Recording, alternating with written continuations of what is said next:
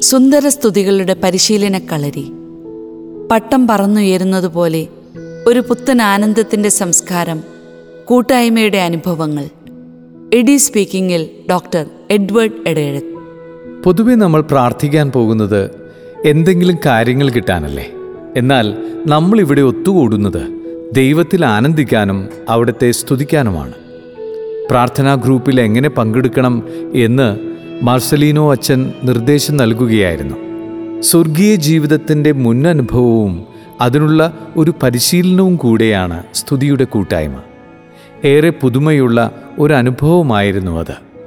ദൈവത്തിൽ ആനന്ദിക്കണം കർത്താവിനെ സ്തുതിക്കണം എന്നൊക്കെ പ്രസംഗങ്ങളിൽ കേട്ടിട്ടുണ്ടെങ്കിലും അങ്ങനെ ഒരു ശീലം വളർത്തുന്ന ഒരു സൗഹൃദ കൂട്ടായ്മ ഒരു പുതു തുടക്കമായി അതിനു മുമ്പ് പ്രാർത്ഥന മിക്കവാറും എണ്ണം തികയ്ക്കലും കാര്യങ്ങൾ നേടിയെടുക്കലും ഒക്കെയായിരുന്നു.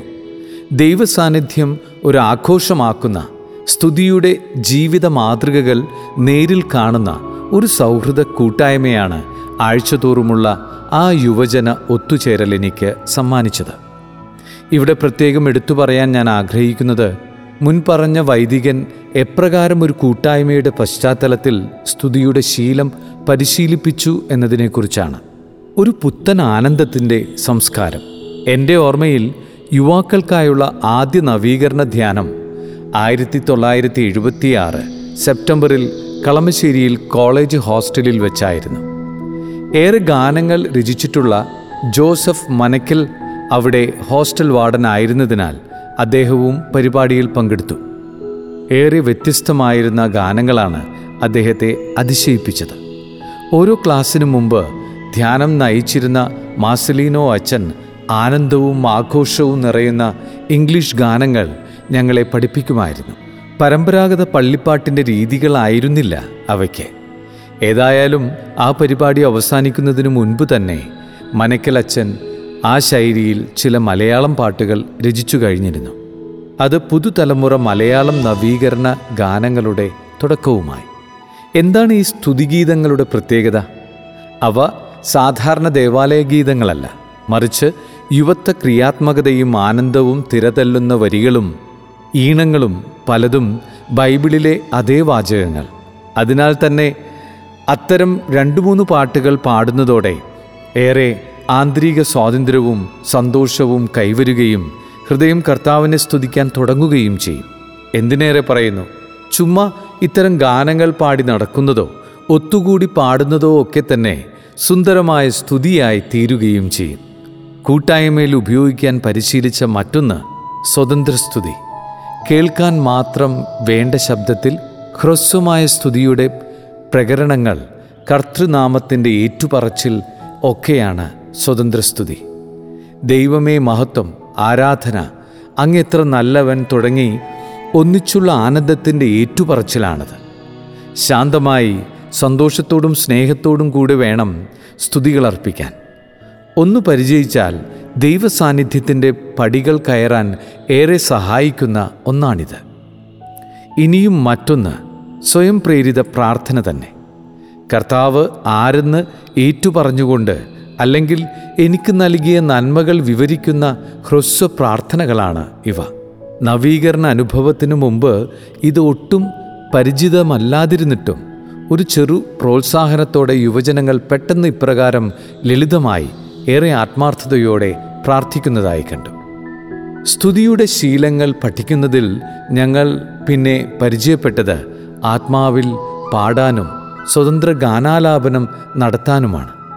കർത്താവ് ഹൃദയത്തിൽ ആനന്ദത്തിന്റെ ഈണം ഉണർത്തുന്നു. അത് നാം മറ്റുള്ളവരുമായി ഒന്നു ചേർന്ന് സ്വതന്ത്രമായി പാടുമ്പോൾ അത് വലിയ സന്തോഷത്തിന്റെയും ആത്മീയ വളർച്ചയുടെയും അനുഭവമാകുന്നു.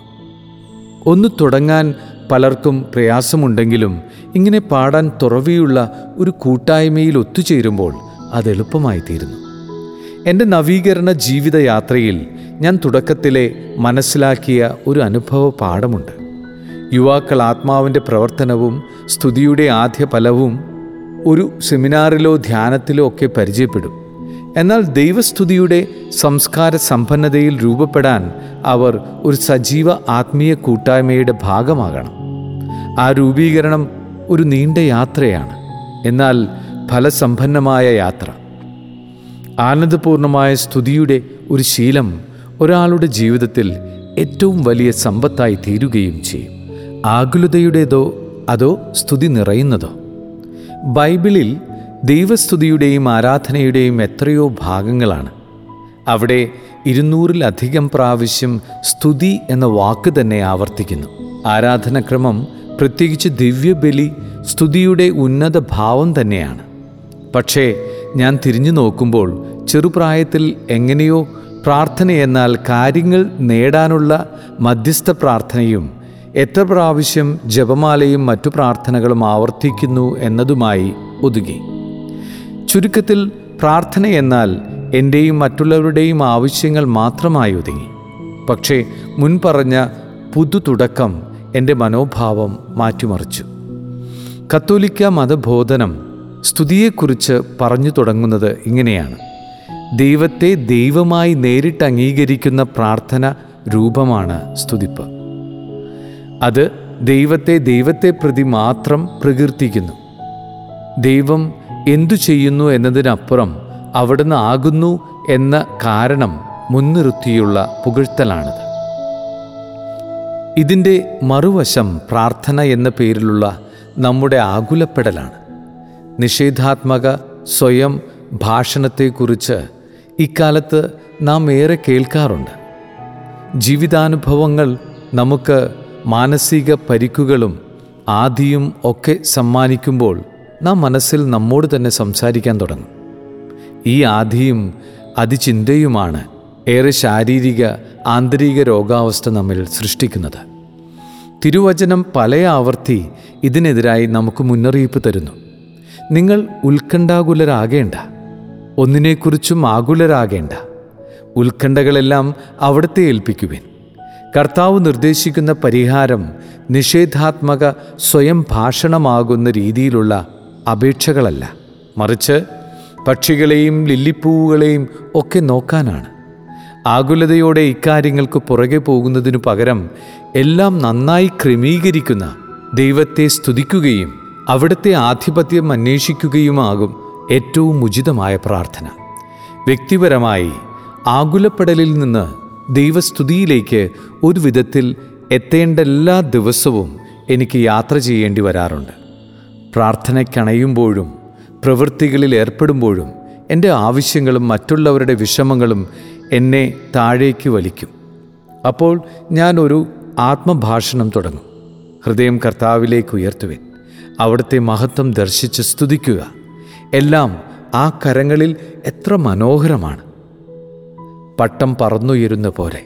സുന്ദരസ്തുതിയുടെ ഉദാത്ത ഇടങ്ങളും വേളകളുമാണ് സഭയുടെ ആരാധനക്രമവും മഹനീയ പ്രാർത്ഥനകളും. എന്നാൽ അത് എന്റെ ജീവിതത്തിലെത്തി ഒരു ശീലമാകാൻ എനിക്ക് വേണ്ടത് ഒത്തുകൂടി സ്തുതിയുടെ സൗധമൊരുക്കുന്ന ഒരു ഊഷ്മള സുഹൃത് വലയമാണ്. അവിടെയാണ് ലളിതമായും സ്വാഭാവികതയോടും ബൈബിളിലും സഭാ ജീവിതത്തിലുമുള്ള ദൈവസ്തുതിയുടെ വഴികൾ ജീവിതത്തിൽ പകർത്താൻ ഞാൻ പരിശീലനം നേടുന്നത്. ആകുലത വലയം ചെയ്യുന്ന യുവഹൃദയത്തിന് നല്ല പ്രതിവിധിയാണ് സ്തുതിയുടെ പടവുകൾ കയറുക എന്നത്. എന്നാൽ ഇതിന് ക്ലാസ്സുകളും വായനയും പോരാ. മനസ്സിനിണങ്ങിയവർ ഒത്തുകൂടി സ്വാതന്ത്ര്യത്തോടെ ദൈവസ്തുതിയുടെ വഴിയെ ചരിക്കുന്ന സന്തോഷ അനുഭവമുണ്ടാകണം നല്ല ജീസസ് യൂത്ത് കൂട്ടായ്മകളിൽ ഇത് സംഭവിക്കുന്നത് ഒത്തുകൂടി കുശലം പറഞ്ഞ് പാട്ടുകൾ ഒത്തുപാടി പങ്കുവെച്ച് സ്തുതിക്കുന്നതിലൂടെയാണ്. എന്റെ ജീവിതത്തിൽ നേരത്തെ തന്നെ ഇത്തരം വേദി ഒരുങ്ങിയതിനും വേണ്ട നിർദ്ദേശങ്ങൾ കിട്ടിയതിനും ഞാൻ ദൈവത്തെ ഓർത്ത് സ്തുതിക്കാറുണ്ട്. ഒരു മനോഹര പട്ടം പോലെ ആത്മീയ ജീവിത വിഹായസിൽ ആന്തരിക സ്വാതന്ത്ര്യം നേടി ഉയർന്നു പൊങ്ങാനും പറന്നു മുന്നേറാനും ഇത്തരം സന്തോഷ കൂട്ടായ്മകളെ വഴിയൊരുക്കും.